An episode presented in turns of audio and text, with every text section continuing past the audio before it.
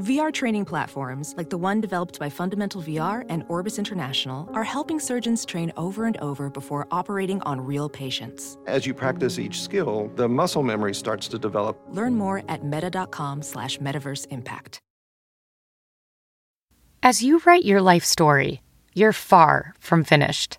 Are you looking to close the book on your job? Maybe turn a page in your career? Be continued at the Georgetown University School of Continuing Studies. Our professional master's degrees and certificates are designed to meet you where you are and take you where you want to go.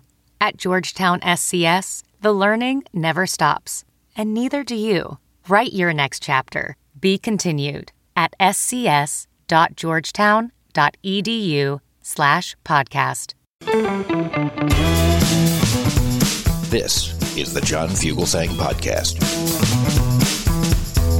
Happy Thanksgiving week. I'm so glad we're all still here. And for the next three hours, we're coming at you live from high atop the Howard Stern Tower, 279 floors above Gotham. It's just me and Thea Harper here. That's right.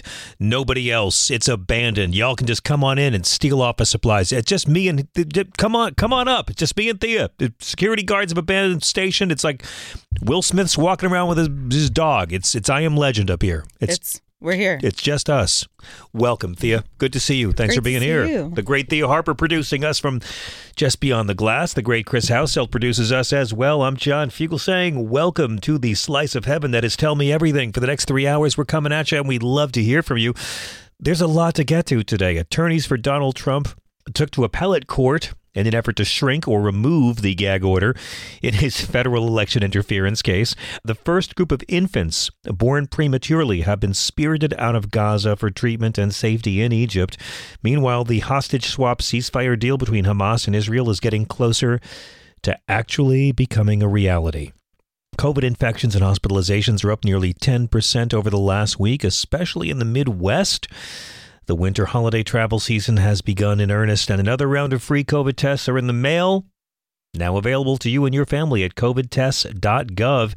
And we're going to talk about this tonight with Professor Corey Brettschneider. A federal appeals court has issued a ruling today that could gut the Voting Rights Act. Well, wait a second. I thought John Roberts did that 10 years ago. And you're right, but this guts it even more. This new ruling from the federal appeals court says that only the federal government is allowed to sue under a crucial section of the landmark civil rights law, not private citizens, not civil rights groups. Yeah, a federal appeals court has said individuals can no longer sue for having their rights deprived. Uh, this will almost certainly be going to the Supreme Court, and we will discuss this tonight with Professor Corey Brettschneider. We have a really good lineup tonight. Professor Brettschneider will be with us talking about this and Donald Trump's gag order. We're also going to be joined Rhonda Hansome, comedian in hour number two, slaying fools, and of course, all night long, our most important guest is you guys. Uh, two more announcements: the big sexy liberal comedy tour. It is on demand at sexyliberal.com if you'd like to see it. This was our show we did last month in LA with Stephanie Miller, Hal Sparks, Frangela, uh, Malcolm Nance is in this show, Ron Perlman. It's really, really a blast. You can buy a copy at uh, at uh, sexyliberal.com. And the U.S. Supreme Court has denied Derek Chauvin's appeal after his conviction for the murder of George Floyd. Today is the 20th of November. In two days, it will be the 60 year anniversary of the murder of President Kennedy. But today is the 76th birthday of friend of the show, Joe Walsh, a great singer songwriter, great guitarist, underrated singer, underrated actor. Happy 81st birthday to Joe Biden, our sitting president, who is still younger than Harrison Ford and Paul McCartney. Robert Kennedy, Sr., would have been 98 years old today. 40 years ago today, Terms of Endearment premiered in theaters and went on to win Best Picture 40 years ago. I know, you're like me, a fan of the right stuff. And inflation was zero last month. Prices did not go up, and groceries have only gone up 2.1% over the past year. Wage growth is still strong. I tell you this here because you won't be hearing this on cable news. And today is Transgender Day of Remembrance, started in 1999 by Gwendolyn Ann Smith to honor the all too many people from the community whose lives were being cut short. Transgender Day of Remembrance. Don't forget it. Now, uh, we got a quick announcement that the three presidential debates next year are scheduled to be held in Texas, Virginia, and Utah. I thought for sure they'd go in Missouri. Missouri's had six presidential and vice presidential debates. That's the most of any state. But instead, it's going to be uh, Texas State University We'll have the first debate in less than a year, my friends, September 16th, 2024. Second debate will be October 1st at Virginia State University. The last debate will be on October 9th at the University of Utah. The only vice presidential debate will take place at Lafayette College in Easton, Pennsylvania. 22 states and D.C. have hosted at least one debate in the last 63 years, and Donald Trump has skipped all three Republican primary debates so far. He says he wants to debate Joe Biden. He did debate Joe Biden in two of the last three presidential debates in 2020. The Biden campaign has not said yet whether he will participate in these debates. What do you think? Will we be seeing a repeat of Biden versus Trump? Do you think Trump will show up for the debate? Or will he bag out like he did last time? Or will it not be Trump? I mean, do you think there's a good chance you might be seeing Joe Biden debating Nikki Haley? Also, if you're driving on the East Coast for the holiday, please, please check the weather forecast before you hit the road. A very messy storm across the eastern U.S. is going to make a real, real headache on the roads Tuesday and Wednesday for millions driving or flying. There's going to be rain. There's going to be snow. There's going to be wind, fog, thunderstorms. There's going to be ice. It's going to be a mess from the Great Lakes to the northeast down to the southeast. Wet snow and freezing rain is possible in some areas. Please, please check the forecast before you leave to travel. Also, I, there's so much I want to cover. I, I, want to get to your calls, but uh, last Friday we talked all about X or Twitter, whatever you want to call it, and how Elmo is losing all of his advertisers and they are leaving. They are running away. They are running away rapidly. So, now that Elon has gone ahead and boosted anti Semitic hate speech, what do you do? You try to misdirect and make it all about Media Matters. X has officially filed a lawsuit against media watchdog Media Matters, good friends of this show, for colluding with others in a fraudulent attack. And it's going to backfire more advertisers are going to leave X because of the anti Semitism all over the site. And Elon is responding by playing victim and suing Media Matters to distract from his own bigotry and stupidity. He really is like Trump, folks. This is just textbook how to blame everyone else for your fuck ups. You know, this guy. This guy tweeted the Jews are promoting dialectical hatred against whites. And Elon Musk said this is all true. And he hasn't deleted it. It's still up there. You can go see it. Over 7.5 million impressions. So let's sue Media Matters. It's not going to work. He's going to tweet Media Matters is evil half a dozen times. He's going to have all of his followers tweet Media Matters is evil. They're actually saying Media Matters is evil because it's owned by a foreign born billionaire. And he uses his website to meddle in our politics. What does Elon do? Elon Musk is a foreign born billionaire just like George Soros, except Elon took some Saudi money and bought a popular website and then made it a sanctuary city for homophobes and Jew haters and Muslim haters and people who like Russian propaganda and just mediocre racists. Our friend Max Burns tweeted, Those neo Nazi posts were supposed to be farther away from our advertisers' content. Isn't the flex Elon Musk thinks it is? Elon has scared away more sponsors than Andy Dick at the Betty Ford Clinic. And finally, some words of love for Rosalynn Carter, our former First Lady, the longest married First Lady, a global humanitarian, a trailblazer for mental health, a Presidential Medal of Freedom winner herself. The former First Lady was diagnosed with dementia before entering hospice just this month. She died Sunday at age 96. She was a very hands on First Lady. Jimmy Carter, by the way, is 99. He's the longest living president in history, but I'm so glad Rosalynn is getting a lot of credit for fighting for mental health in ways that other First Ladies never had before, for standing up for women's rights, and for participating in actual policy making. She really gets a lot of credit for beginning to be a public figure to modernize mental health care in a time, the mid to late 1970s, when mental health care was more stigmatized than you can possibly imagine if you weren't alive at the time. And she really developed her passion for this when she was campaigning around Georgia for the governor for her husband, and she heard from so many people who had family members struggling with mental health issues. At the time, in the early 70s, there wasn't a lot of mental health services in the state of Georgia, especially for kids. And Rosalynn Carter and her husband were made of empathy, and they became really concerned about the fact that the state resources couldn't take care of people. There were hospitals and there were institutions, but you know, mental health care was just throw people in a cage, keep them away. Patients were mistreated systemically. When she was First Lady of Georgia, Rosalynn Carter encouraged her husband to establish a governor's commission on mental health, which would then outline a whole plan to shift treatment from large institutions to smaller community centers. And when Jimmy Carter made it to the White House, Rosalynn Carter kept mental health as her top priority. She talked all about how we have to frame mental health care as a basic human right. I cannot tell you how ahead of her time she was in this.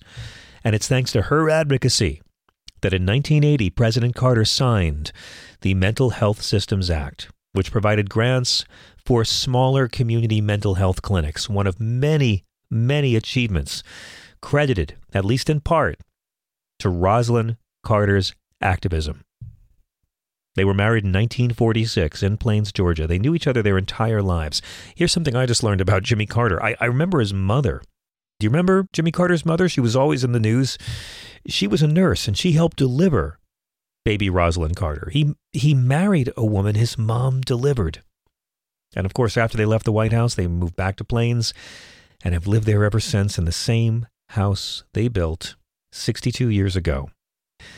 In 2019, the Carters became the longest married presidential couple ever. Two years later, they celebrated their 75th anniversary. They made it to 77 years married. Jimmy Carter said in a statement Rosalynn was my equal partner in everything I ever accomplished. He's been in hospice since February. Rosalynn and Jimmy Carter had four children, 12 grandchildren, and 14 great grandchildren.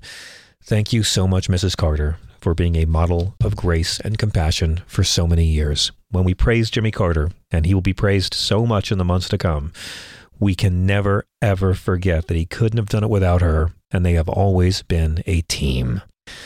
We want to know what you guys think. We are at 866 997 4748. 866 997 GRIT. Let's go to the phones. Jason in Missouri. Thank you for waiting on hold. You're on progress. Hey, John, how you doing tonight? Great. How are you? Oh, well, I'm good, sir. First of all, I wanted to comment. I'm with you on Jimmy Carter. Just step back for a moment and think about how much better we would be if he would have been reelected in 1980 than Ronald Reagan. Yeah, incredibly. my point. Incredibly. you know, I once in college went to hear Dr. King's widow speak, and she said that she right. would always believe that race relations in our country would be better if Jimmy Carter had been reelected in 1980. Absolutely, we would have, we would have had solar panels in the White House in the 1980s. Yeah, we would have. There's another one. A lot of we sure would have. Uh, but I'll tell you what I call for tonight, John. Please. Uh, you know the whole Israel uh, Hamas thing, bad deal. But there's an understory this week. Apparently, Mr. Trump had an interview with Univision. He did. And it wasn't Jorge Ramos who talked to him. From what I hear, and John, you might want to tell me more about this. Did they put an entertainment reporter up on him with the interview and give him softball question after softball question? Yes. This is what I heard. Uh, and remember, now, remember back in, in 2015, in 2015, Trump kicked Jorge Ramos out of a campaign event and would not yeah. grant Univision access. Now he's yeah, sitting down for this softball interview right now because someone's getting paid. Oh, absolutely. Now, here's the question I have, John.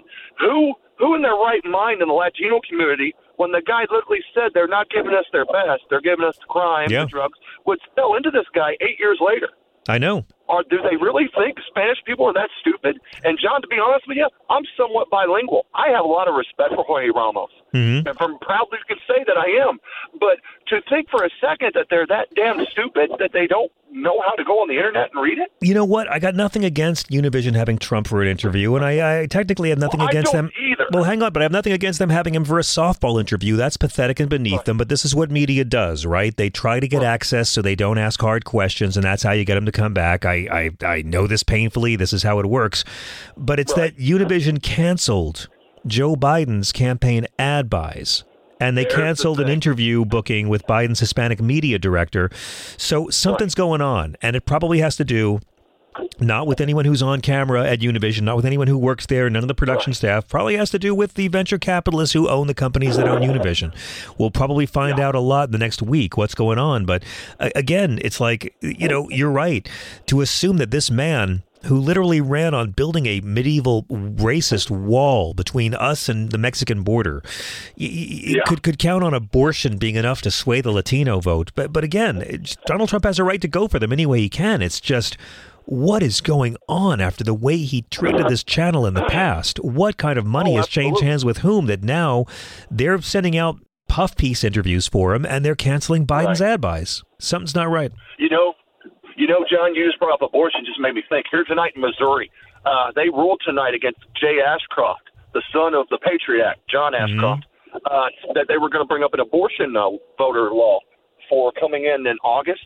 Well, here's the thing: the wording they wanted were, well, was going to be more violent. It was going to be more anti-vote. It got voted down in the courts. Really? In an appeal court decision.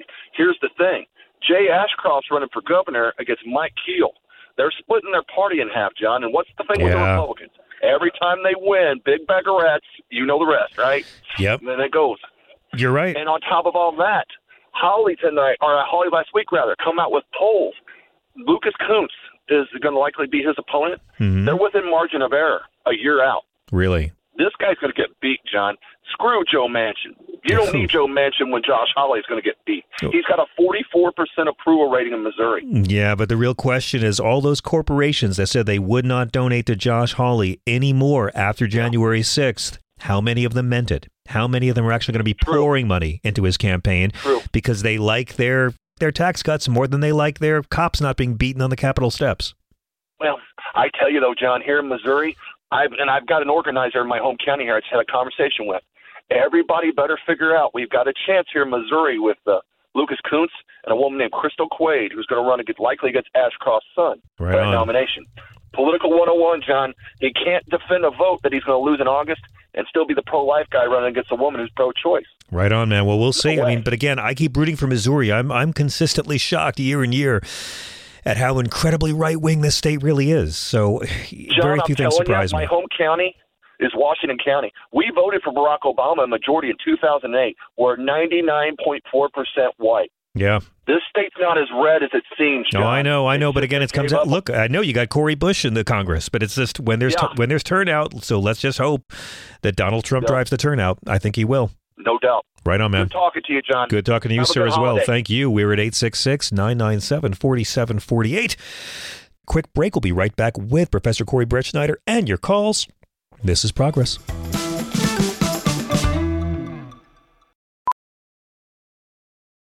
Professional welder Shayna Ford used VR training developed by ForgeFX to hone her skills as a welder. The more time that you spend practicing it, that's what separates a good welder from a great welder. VR training can help students like Shayna repeatedly practice specific skills. Virtual reality definitely helps because the more muscle memory that you have, the smoother your weld is.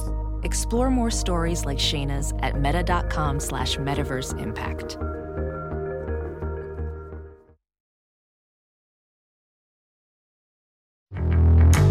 Hey, everybody, it's Michael Steele, host of the Michael Steele Podcast.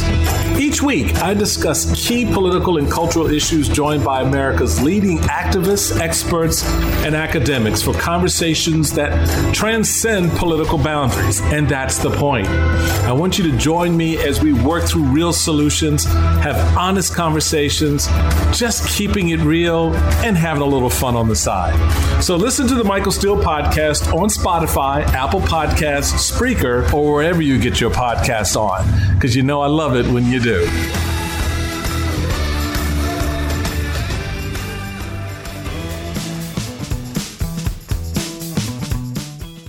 I am so pleased to have Professor Corey Brettschneider with us. My God, there's so much going on in the news from what's going on with the Voting Rights Act to Donald Trump's gag order. I always need someone smarter than me, more level headed than me, and more deeply moral than me. And thank God that's most people. But we're thrilled to get Corey Brettschneider too. He, of course, teaches political science at Stanford University.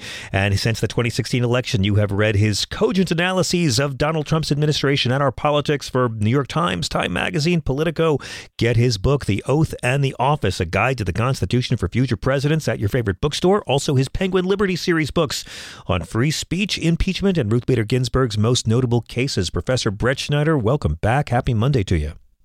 Thanks, John. Happy Monday to you, and uh, uh, looking forward to the conversation as always. So am I. Happy uh, early Thanksgiving, Corey. I, you know, honestly, I, I couldn't get any rest this weekend. I was just so worried about Donald Trump's gag order. You know, it just it, it means a lot to me. Um, I, at this point, anything he does is pretty much just an attempt to delay his trials, right? It's all just a chance for him to slow down the gears of justice any way he can. But I know that today his lawyers and the DOJ were fighting in the federal appeals court over whether or not his constitutional rights have been violated by this gag order keeping him from lying about witnesses. Yeah, and um, you know we've talked about this before, and I've been defending the idea that the order, or at least some version of it, is constitutional. And you can't exactly tell from oral argument in the appellate panel or from the Supreme Court what they're going to do, but you get some indication. And I guess I just think on this one, of course, the idea that the lawyers were presenting for Trump that he can really say literally anything is just not true under our Constitution. You can't threaten people, for instance. You can't incite a riot, although he certainly has done that.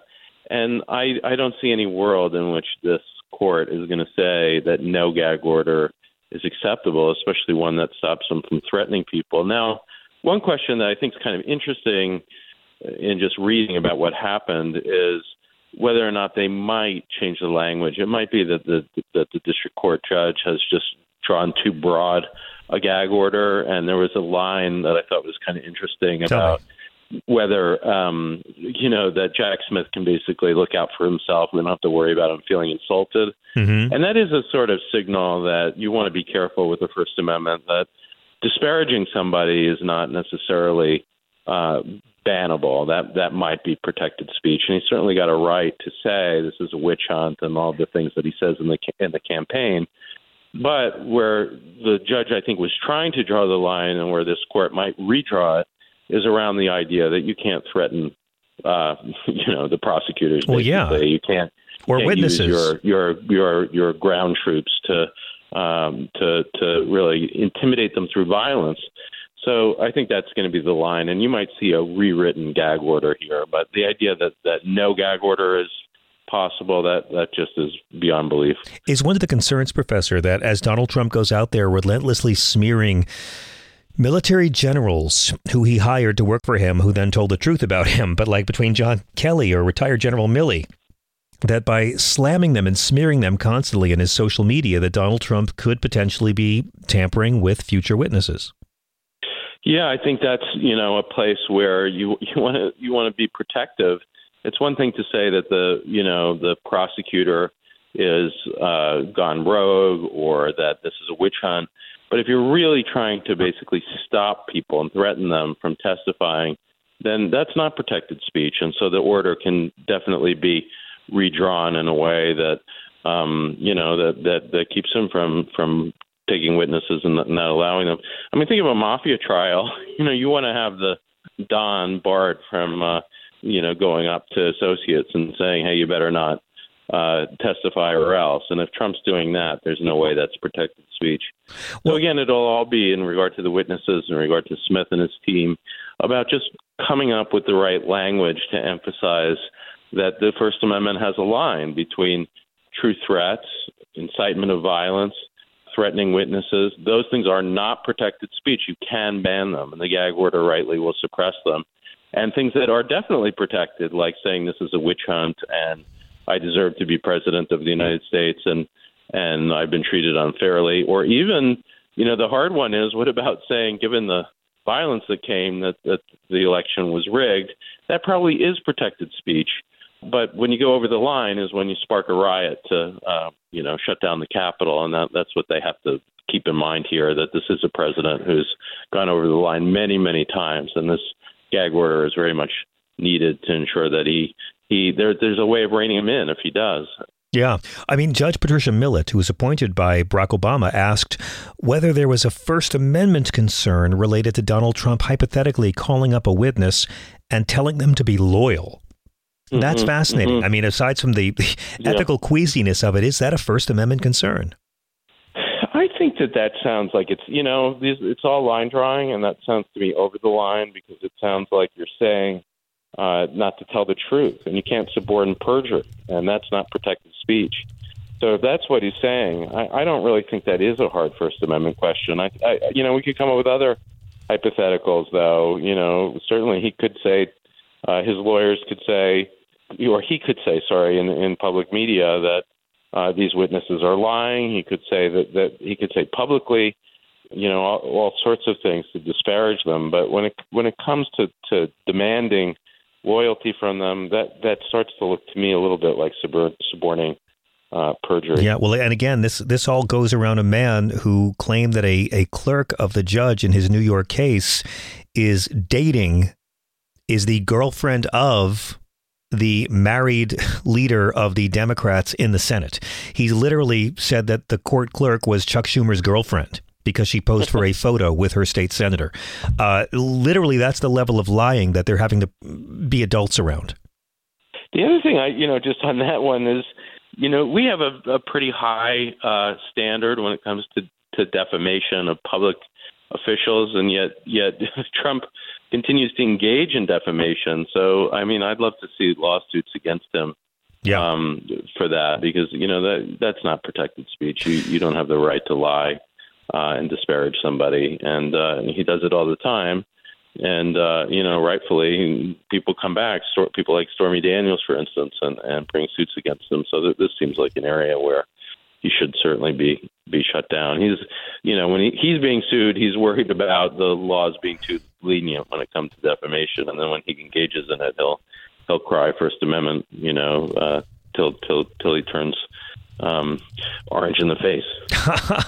uh, we are at 866 997 4748. 866 997 GRIT. Professor, now I've got to go to an area where we disagree on, and we have mm. fought bitterly. And, and, and violently over this issue in the past. But as of uh, Friday's show, I was thinking about you because the Colorado judge found, like, talk about having it both ways. The Colorado judge in the district court ruled that Donald Trump did, in fact, engage in insurrection, but said he can still be on the ballot because the disqualification clause of the 14th Amendment did not apply to him. Right.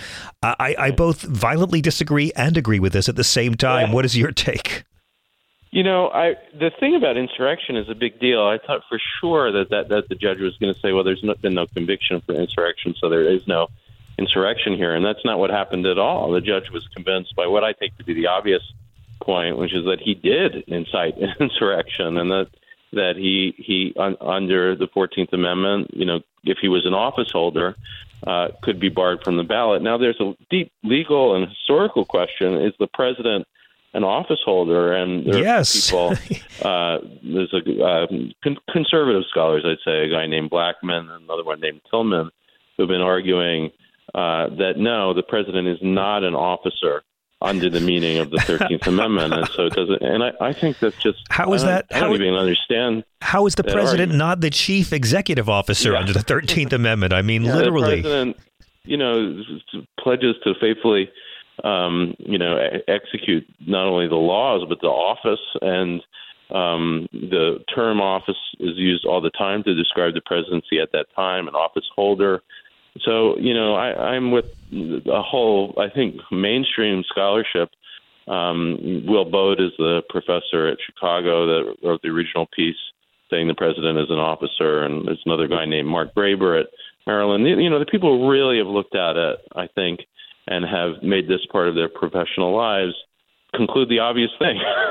yeah, the president is the chief executive, you know, chief chief officer of, of the federal government, and so the, this judge, I think, you know, did it, he was trying to have his cake and eat it too. He he he wanted to say that he engaged in insurrection, but then he wanted to make a legal argument for why he didn't have to do the controversial thing and pull him off the ballot. I don't think this has anything to do with law. I think it has to do with a judge that didn't want to bar uh, the potentially the next president of the United States from from appearing on the ballot in Colorado and affecting the election. And so he came up with this sort of nonsense history to, to justify it. But as you know, I I think the president, eh, you know, engaged in insurrection. I know the framers of the Fourteenth Amendment thought about this. I know, and what they came up with is no, you can't run. I know you're right, Corey. I know you're right. I just think it would be a huge, historically huge mistake to keep yeah. Donald Trump off the ballot, even though you got him dead to rights, even though the, the amendment says, yes, he can't be up there. To me, yeah. A, it feeds the grievance complex of the most dangerous, yeah. misshapen Caucasians in our country. But also, to me, if, if we're going to be lecturing that Donald Trump is trying to get rid of democracy and undermine democracy itself, oh, and by the way, we're not going to allow you to vote for him. it it you know, sort of I, to simpletons will make our side look very hypocritical, Corey. Yeah, I think I would have loved it if the judge would have said that. That's obviously the reasoning that he was relying on, and I respect that. I, as you know, I don't agree with it, and I'll just say one other thing, which is I don't think democracy is that you get to vote for whoever you want. If somebody tries to destroy democracy, uh, I don't I don't think that they have a right to run. I think that they've disqualified themselves, and you know, there's another way to do it. It would have been through impeachment, and we have a disqualification there too, that the vote after removal. We didn't get to that moment, unfortunately. We should have. Uh, but that wouldn't have been a betrayal of democracy either if, if we had disqualified Trump under the impeachment process. It would have been a defense of it. So, mm. yeah, we, we've got a good disagreement going here. I'm sure we'll keep we'll keep talking about it over the weeks. I'm sure we will. And you know, let me ask Corey, why do you think the media is covering this presidential lineup of Biden versus Trump again needs to be reframed. I mean, you've talked about how viewing this like a normal horse race candidate is very, very wrong. I agree, but w- what's the right way to do it when we have to remember the media is out there for ratings and profit?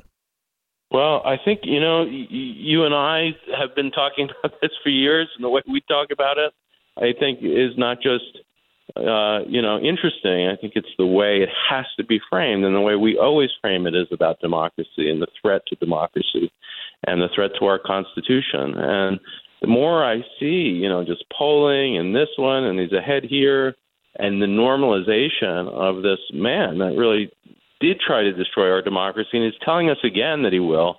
Uh, I, I really worry, you know, that there's a sense that he's just talk and it's just rhetoric when he says these things, but we know now that he means it. And you know, I think too we have you know media. There's a lot of turnover. A lot of reporters are very young.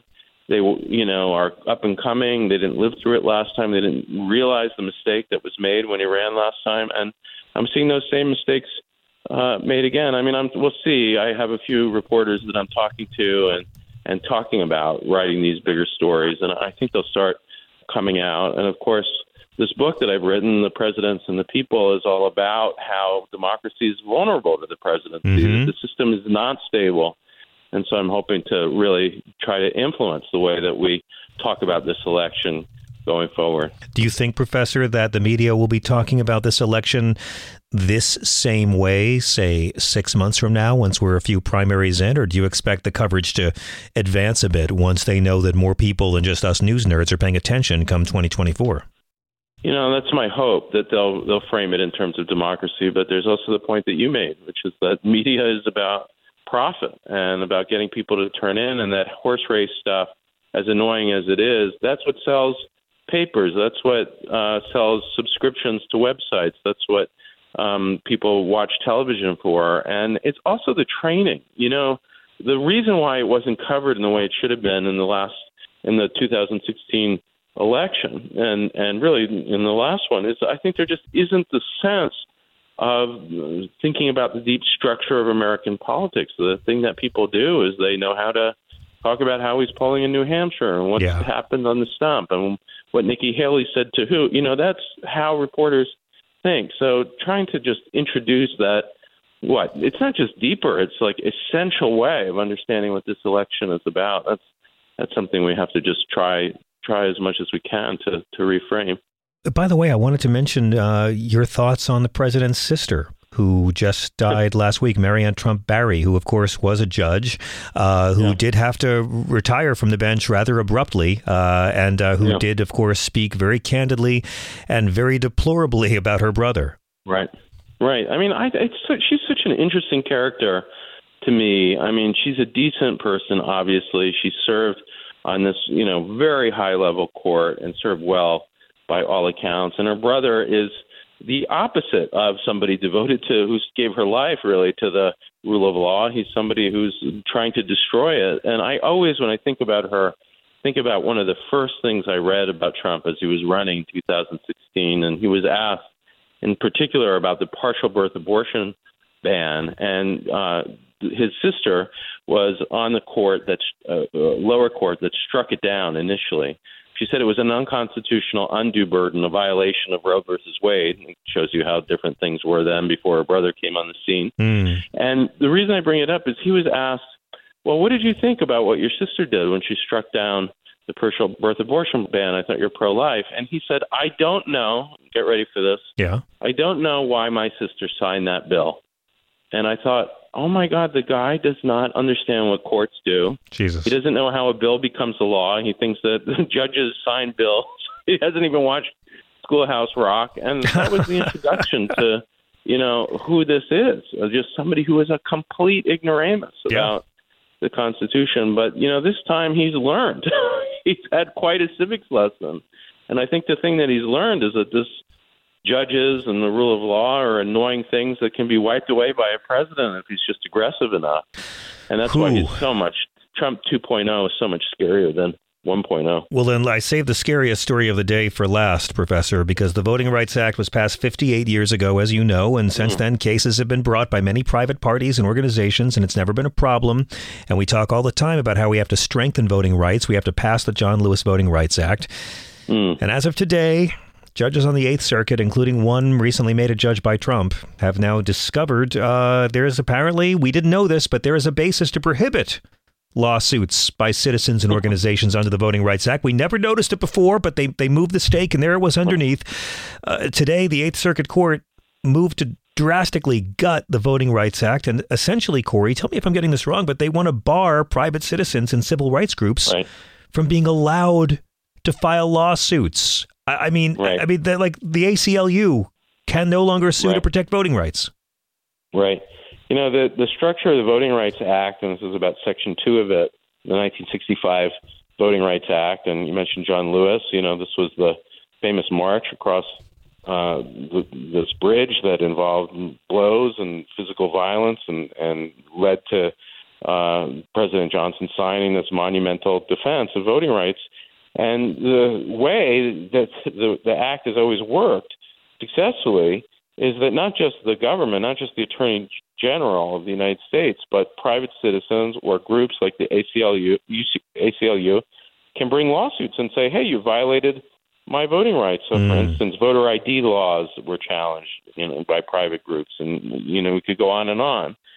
And that's historically how it's all, always worked. Now, there's a technique uh, that conservative just, judges, in particular Trump appointees, but coming from just, Judge, Justice Scalia, use in trying to quote unquote read or interpret a statute, but really eviscerate a statute. Right. And they call that textualism. And what that is is the most wooden, narrow way of reading these laws in order to really get rid of their meaning and to get rid of their intent. And that's what you see here this sort of elimination of history, of intent, of the purpose of the law, and, and the long implementation of it that allowed these private suits. That's how it's been enforced. It's crazy. And if you want to gut it, how do you do it? You get rid of them. You, you read the statute in the narrowest possible way. So then only the government, only the government can bring challenges right. under the Voting Rights federal Act. Government. The federal, yeah. so if the federal government violates the Voting Rights Act, only they can right. sue themselves to correct it.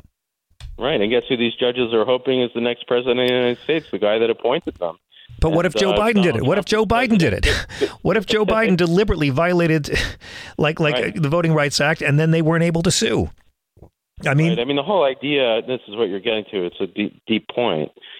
Civil rights can't be trusted to official government actors to protect them because it's often the government that's violating them. So you need to open up the possibility that private citizens, private groups will use the law. Now, courts are obviously involved, government's involved. You're in court.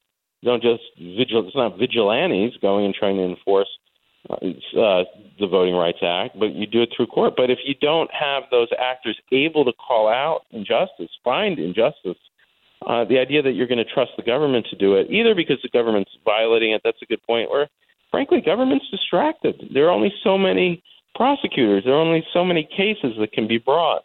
And opening it up this way allows private groups to really be searching out when our most basic rights are violated. But of course, this president wants to control elections. This president, Donald Trump, this yeah. candidate for himself, and the judges that he appointed while he was president are enabling that.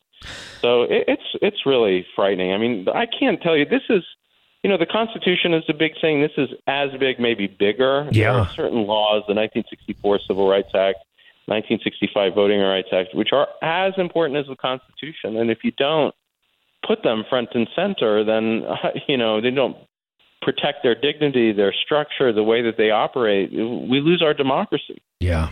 Corey, this is going to the Supreme Court, of course. You don't think that even even this Supreme Court would allow this to stand, do you?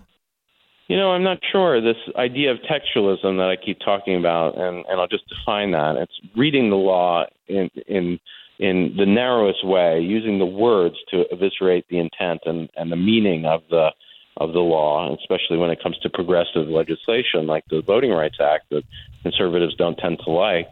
Uh, I, I worry about it. I mean, I you know, think of who we've got there now. Certainly, you know, Sotomayor, Kagan will be robust defenders of it. Uh, but what about Alito? What about uh, Thomas? I what know. about um, Kavanaugh? We could keep going, and certainly Gorsuch. They are beholden to this idea of textualism. They love it, and uh, I think they don't love voting rights. And, I think you're right. so I, I, I, I'm, I'm not. You know, I think it's pretty outrageous that even for them it would be a stretch, but nothing surprises me when it comes to this court. Professor Corey Brettschneider, we are always so thankful that you are a part of this show. What is the best way for our listeners to follow you and keep up with your work? And when is the new book out?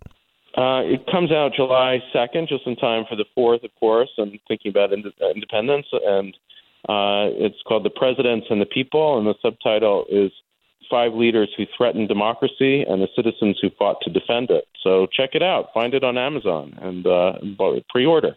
Corey, thank you so much for being with us tonight. Always a great pleasure. Happy Thanksgiving to you and your family. We got to take a quick break, everybody. We'll be right back with your calls in just a moment. This is Sirius XM.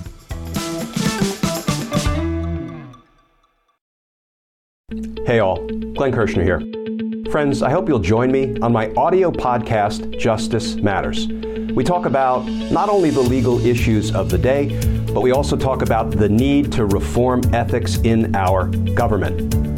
Here's one example the oath of office. You know the one. I do solemnly swear to support and defend the Constitution against all enemies, foreign and domestic.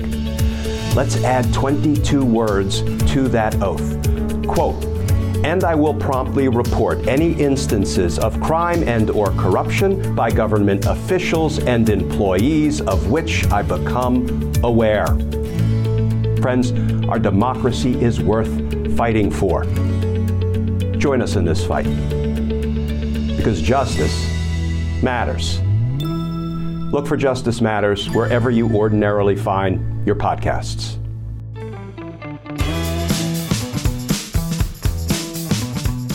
Let's go to the phones before we get to our next guest. Lance in New Orleans, thank you so much for waiting so patiently on hold. You're on progress. Yes, how are you doing, John? How are you? I'm glad that you, your, your previous guest. I hope you still listen. Maybe you can help us here in New Orleans our future governor, he hasn't taken office yet, wants to pass a law telling every city and, and every town in the state of Louisiana, if you don't approve a law for them to put doctors and patients who have abortions in prison, allow them to go to prison, mm-hmm. he's going to start the federal funds to replace all our pipes that That's right. Lead in them. It's insanity. It's madness. This guy's already got the job and now he's decided to just make himself out to be a like he got the job and now he's essentially threatening i mean to kill more children to kill more people of, of all ages you know like he's going to withhold any kind of environmental justice and withhold funds because his personal feelings about reproductive rights It, it's But it's that's because we are alive already. We're not in the room anymore. That's why. yeah, exactly. You know, but again, George Carlin joke. but he's it's going plus he, on my embarrassment in Lafayette. But he, but like like this is the hypocrisy of these people. They claim to be pro life, and they're not. He's literally going to withhold funds for New Orleans' entire decaying water infrastructure until they put people in jail for abortion. Yes, and it's already illegal here. Yeah, What are you? What are you? What are you worried about, dude? You're an idiot, and I can't believe my people elect him and they go against their own influence. yeah. He wants to. Pro- this guy wants to prosecute women who travel to get abortions, doesn't he? I mean, it's just no, no, what. he hasn't. That ain't him. He hasn't. I haven't heard him say that yet. But don't worry, it's probably coming along. Yeah. And like I said, I told you last time before, if you can help me find some people to get me, help me pay for an aircraft, a jet. I'm preparing a Cessna citation and get me trained in it. I will fly into any state and pick up women who need health care and fly them to where they need to go for free. Good for and you. When I say jet, I mean subsidy travel and style. They can't stop me from flying them out. They say you can't drive. There's a difference. Well, How listen, I, if I had the funds, I would give them all to you and make you the permanent shuttle service. And, and thank you for volunteering for that. But I mean, I, I'd like to think democracy itself. Like that. I- I'd like to think democracy itself will be enough for this. I mean, he w- literally is saying he wants to withhold clean water from citizens unless women are put in jail for something that is not illegal in your state and the Bible never actually bans. He is threatening the clean water supply for everyone. This man is a monster already.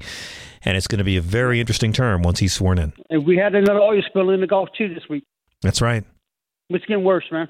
God I bless. can't, I can't take it no more. Oh man. I'll be praying for better representatives, but wow, it's just crazy. I I just I love your state so much and you keep having these batshit crazy governors.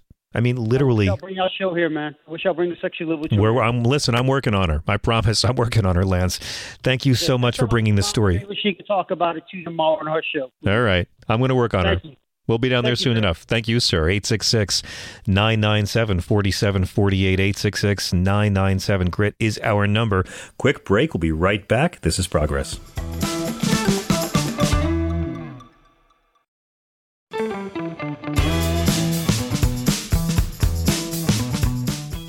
This is Sirius XM. I'm John Fugelsang. This is Tell Me Everything, bringing good trouble to the right wing bubble.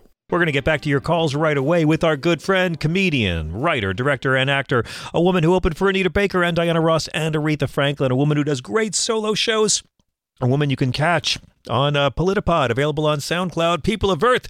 It's time for Tall, Dark, and Handsome Monday with Miss Rhonda Hansome.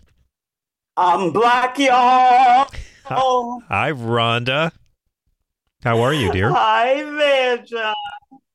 Well, I'm great, but I'm a little worried about the Voting Rights Act. I'm, Turned, I'm not yeah, it turned out they left sure. they left a piece of it alive for the last 10 years and boy they went after it today Yeah, I, uh, I I'm a little concerned. It it might need oxygen. It might need a ventilator. I don't know if it needs a booster shot, but um, it looks like it is um, in trouble. It's in deep trouble. They want to make it so individuals and organizations can no longer sue if their rights are denied. Like the ACLU could never sue the government anymore if someone was denied their right to vote. The government only the government can sue itself. It seems like it's literally designed to allow any government entity that wants to take away your vote to do it with no problems And uh, so you're saying I'm uh, just because I'm paranoid, it doesn't mean that people aren't after me. No, Rhonda, you're you're very correct. They are really trying to make sure you can vote, and that's, but that's what voter ID was all about. You know, I mean, yes, voter ID is racist. It it hits African Americans, but it it it hits all kinds of people. The Republican Party doesn't want to vote. It hits college students who are allowed to vote with like NRA IDs, but not college IDs. If you're a college student and don't have a driver's license, it is rigged so you can't vote. And if just and for low income people who might not have cars and don't have licenses, it's rigged so they can't vote. To say nothing of all the seniors who no longer have a government ID and get turned away from their polling places. I, I just wanted to check because I felt like uh, the Voting Rights Act has a very, very low pulse right now. I know. And I'm a little concerned. I'm a little, other than that, the world is fantastic.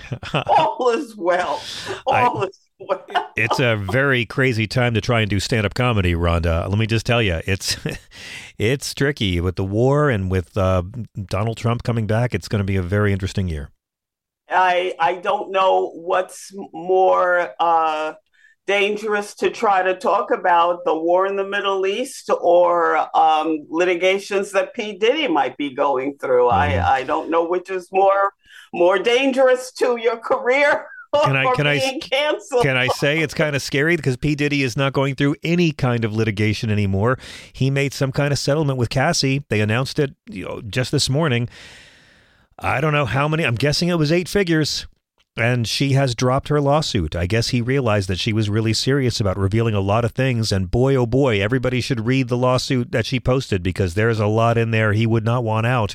I, I guess she was able to. She said she wasn't doing it for the money, but I guess they found the right number. Yeah. yeah. He was able to come up with a figure that she could not refuse.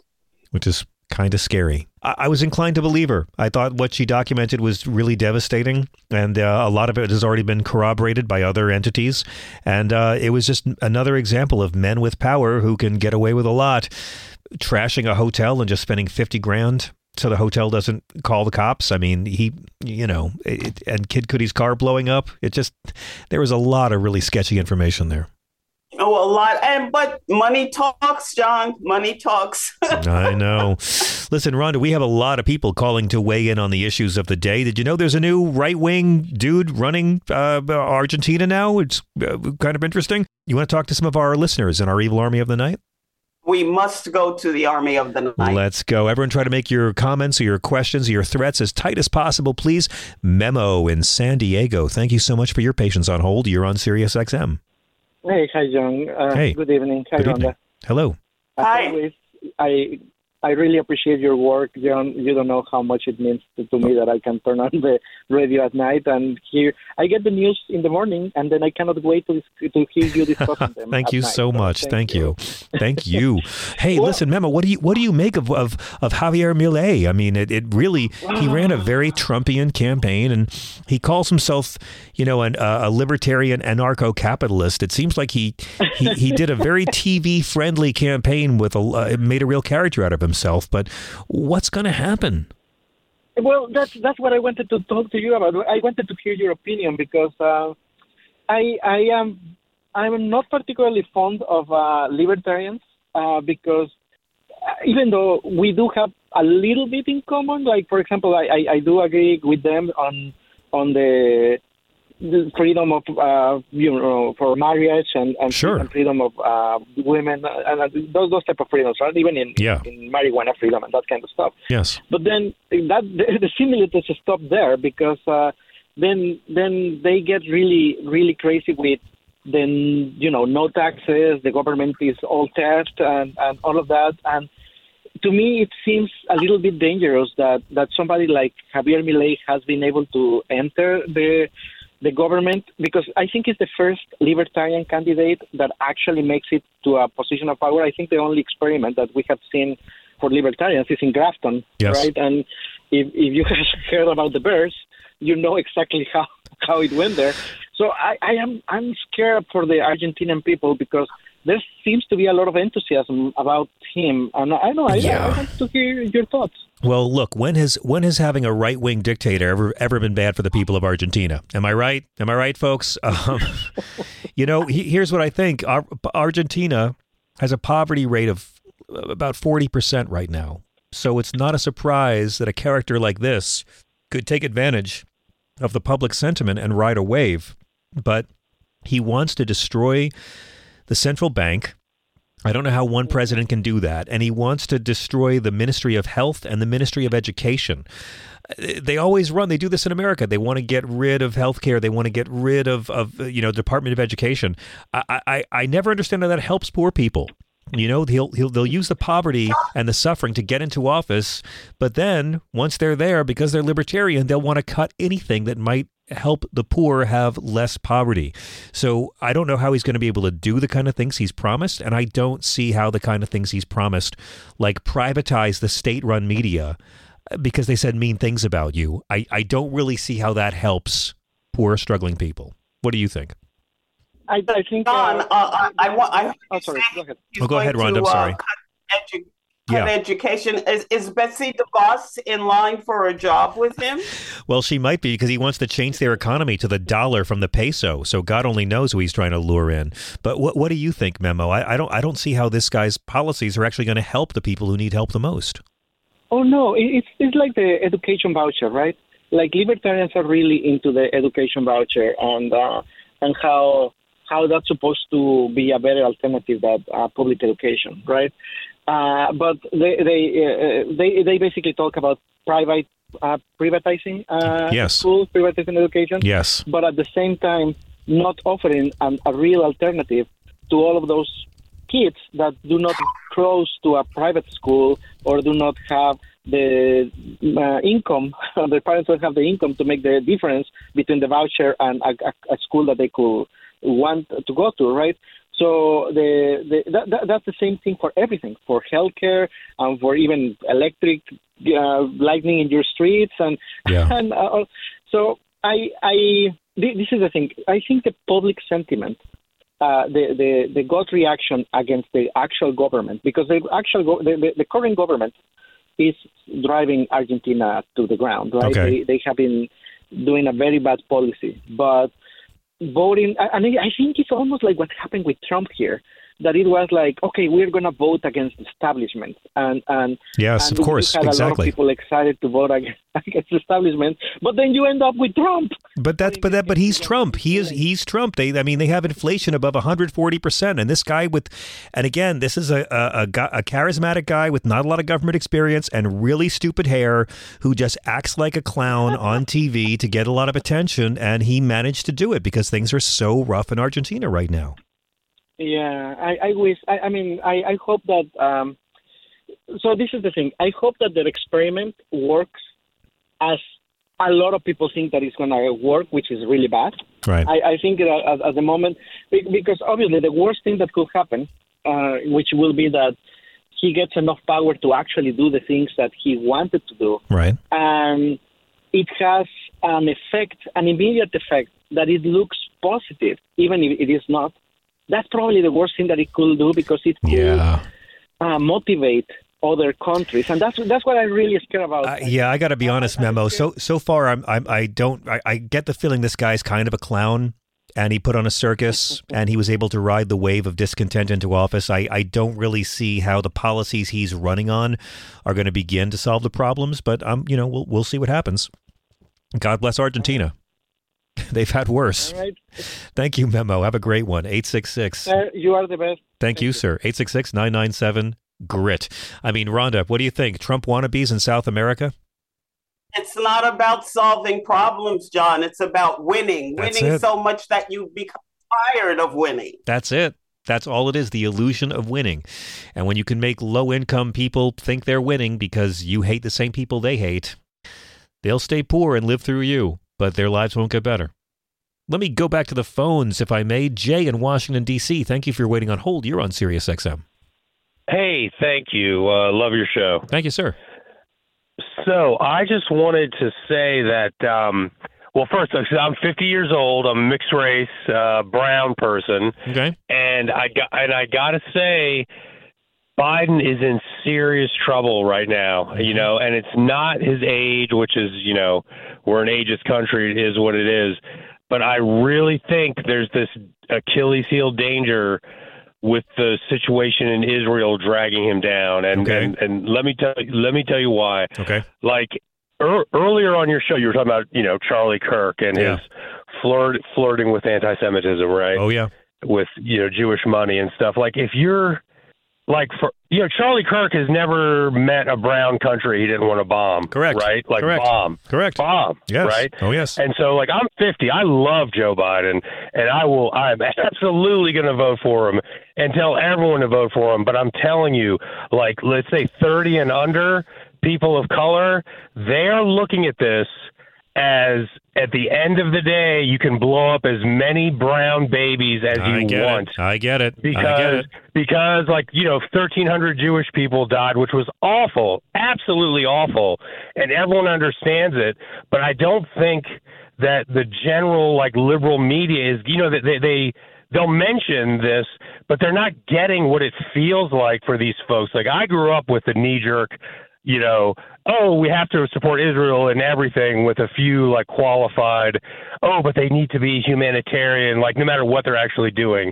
Now, like that hospital, like, look, you know, uh, Marjorie Taylor Greene has more guns in her office than they showed in that picture right. from that hospital they bombed. And I really think we, you know, this is coming at us where we're going to get a year from now. I'm with you. And all the, all these people, all these young people who should just vote for Joe Biden, and you can logically make the case as to why. I love the guy. I'm going to vote for him they're going to sit at home. I'm really Joe, uh, worried about Jay, that. we're, we're going to see a year from now, whatever we're talking about right now is not going to be what anybody's talking about a year from now. You know that, right? I mean, this is all going to be ancient history. By the time the primaries are done, Donald Trump has seven criminal trials. And look, let's just say a year from now, the, the, the race is between the old Democrat who fought for a ceasefire, who got $100 million in humanitarian aid into Gaza, or the old Republican who wants to ban Muslims from entering the country. I think it's going to be a simple call for people of conscience a year from now. I I hear you, man, and I feel the same way. But my worry is people like under thirty, let's say, let's say a year from now, ten thousand more kids have died in Gaza by American-made bombs. Yeah, I really worry that this like pillar of Joe Biden's strength being young people, especially, you know, just generally young people, I really am afraid that they're going to sit at home and not vote and that yeah, I'm Biden too. has to forcefully push back on what Israel is doing, like forcefully. Well, and I, I, don't know. Maybe I'm afraid I'm wrong, of the same thing. I'm afraid of the same thing. But again, a lot's going to happen between now and then. And honestly, I, I, I have a bit more faith in young voters who give a shit that they will show up and vote for someone they don't agree with 100% to keep a fascist from getting back in office. Rhonda, what do you think? Oh, John, I had a question for uh, your your caller. Um, I I appreciate his enthusiasm. When he when you say you're mixed race, uh, what races are you mixed with? Uh, I'm white and I'm South Asian, but I'm definitely brown skinned. So, like, you know, I don't I don't pass as white if that's what you're asking. Right. No, I'm just asking what the mix is so I can do some math. That's all. Do some math. What do you want about? What do you mean? No, I just want to, I just want to know because when people say they're mixed race, it could be any combination. True. Okay. Of things. Very and, true. And, and that, that helps me uh, just understand a little bit more about about his background. I was just gonna say, like, I'm I look like someone Charlie Kirk would drop a bomb on. That's, that's what Listen, I, we got a long way to go, man, and uh, I don't believe any of the polls right now. A lot is going to change, and the issues that we're fighting each other about now at Thanksgiving time of 2023 are going to be long forgotten by the time the presidential uh, conventions roll around next summer. Let's see where it goes, man. I'm not able to. I don't even I know if you're right, my man. There's still a very good chance Nikki Haley will be the nominee, and it'll be completely bizarre. So let's see what right. happens, man. But thank you for calling calling.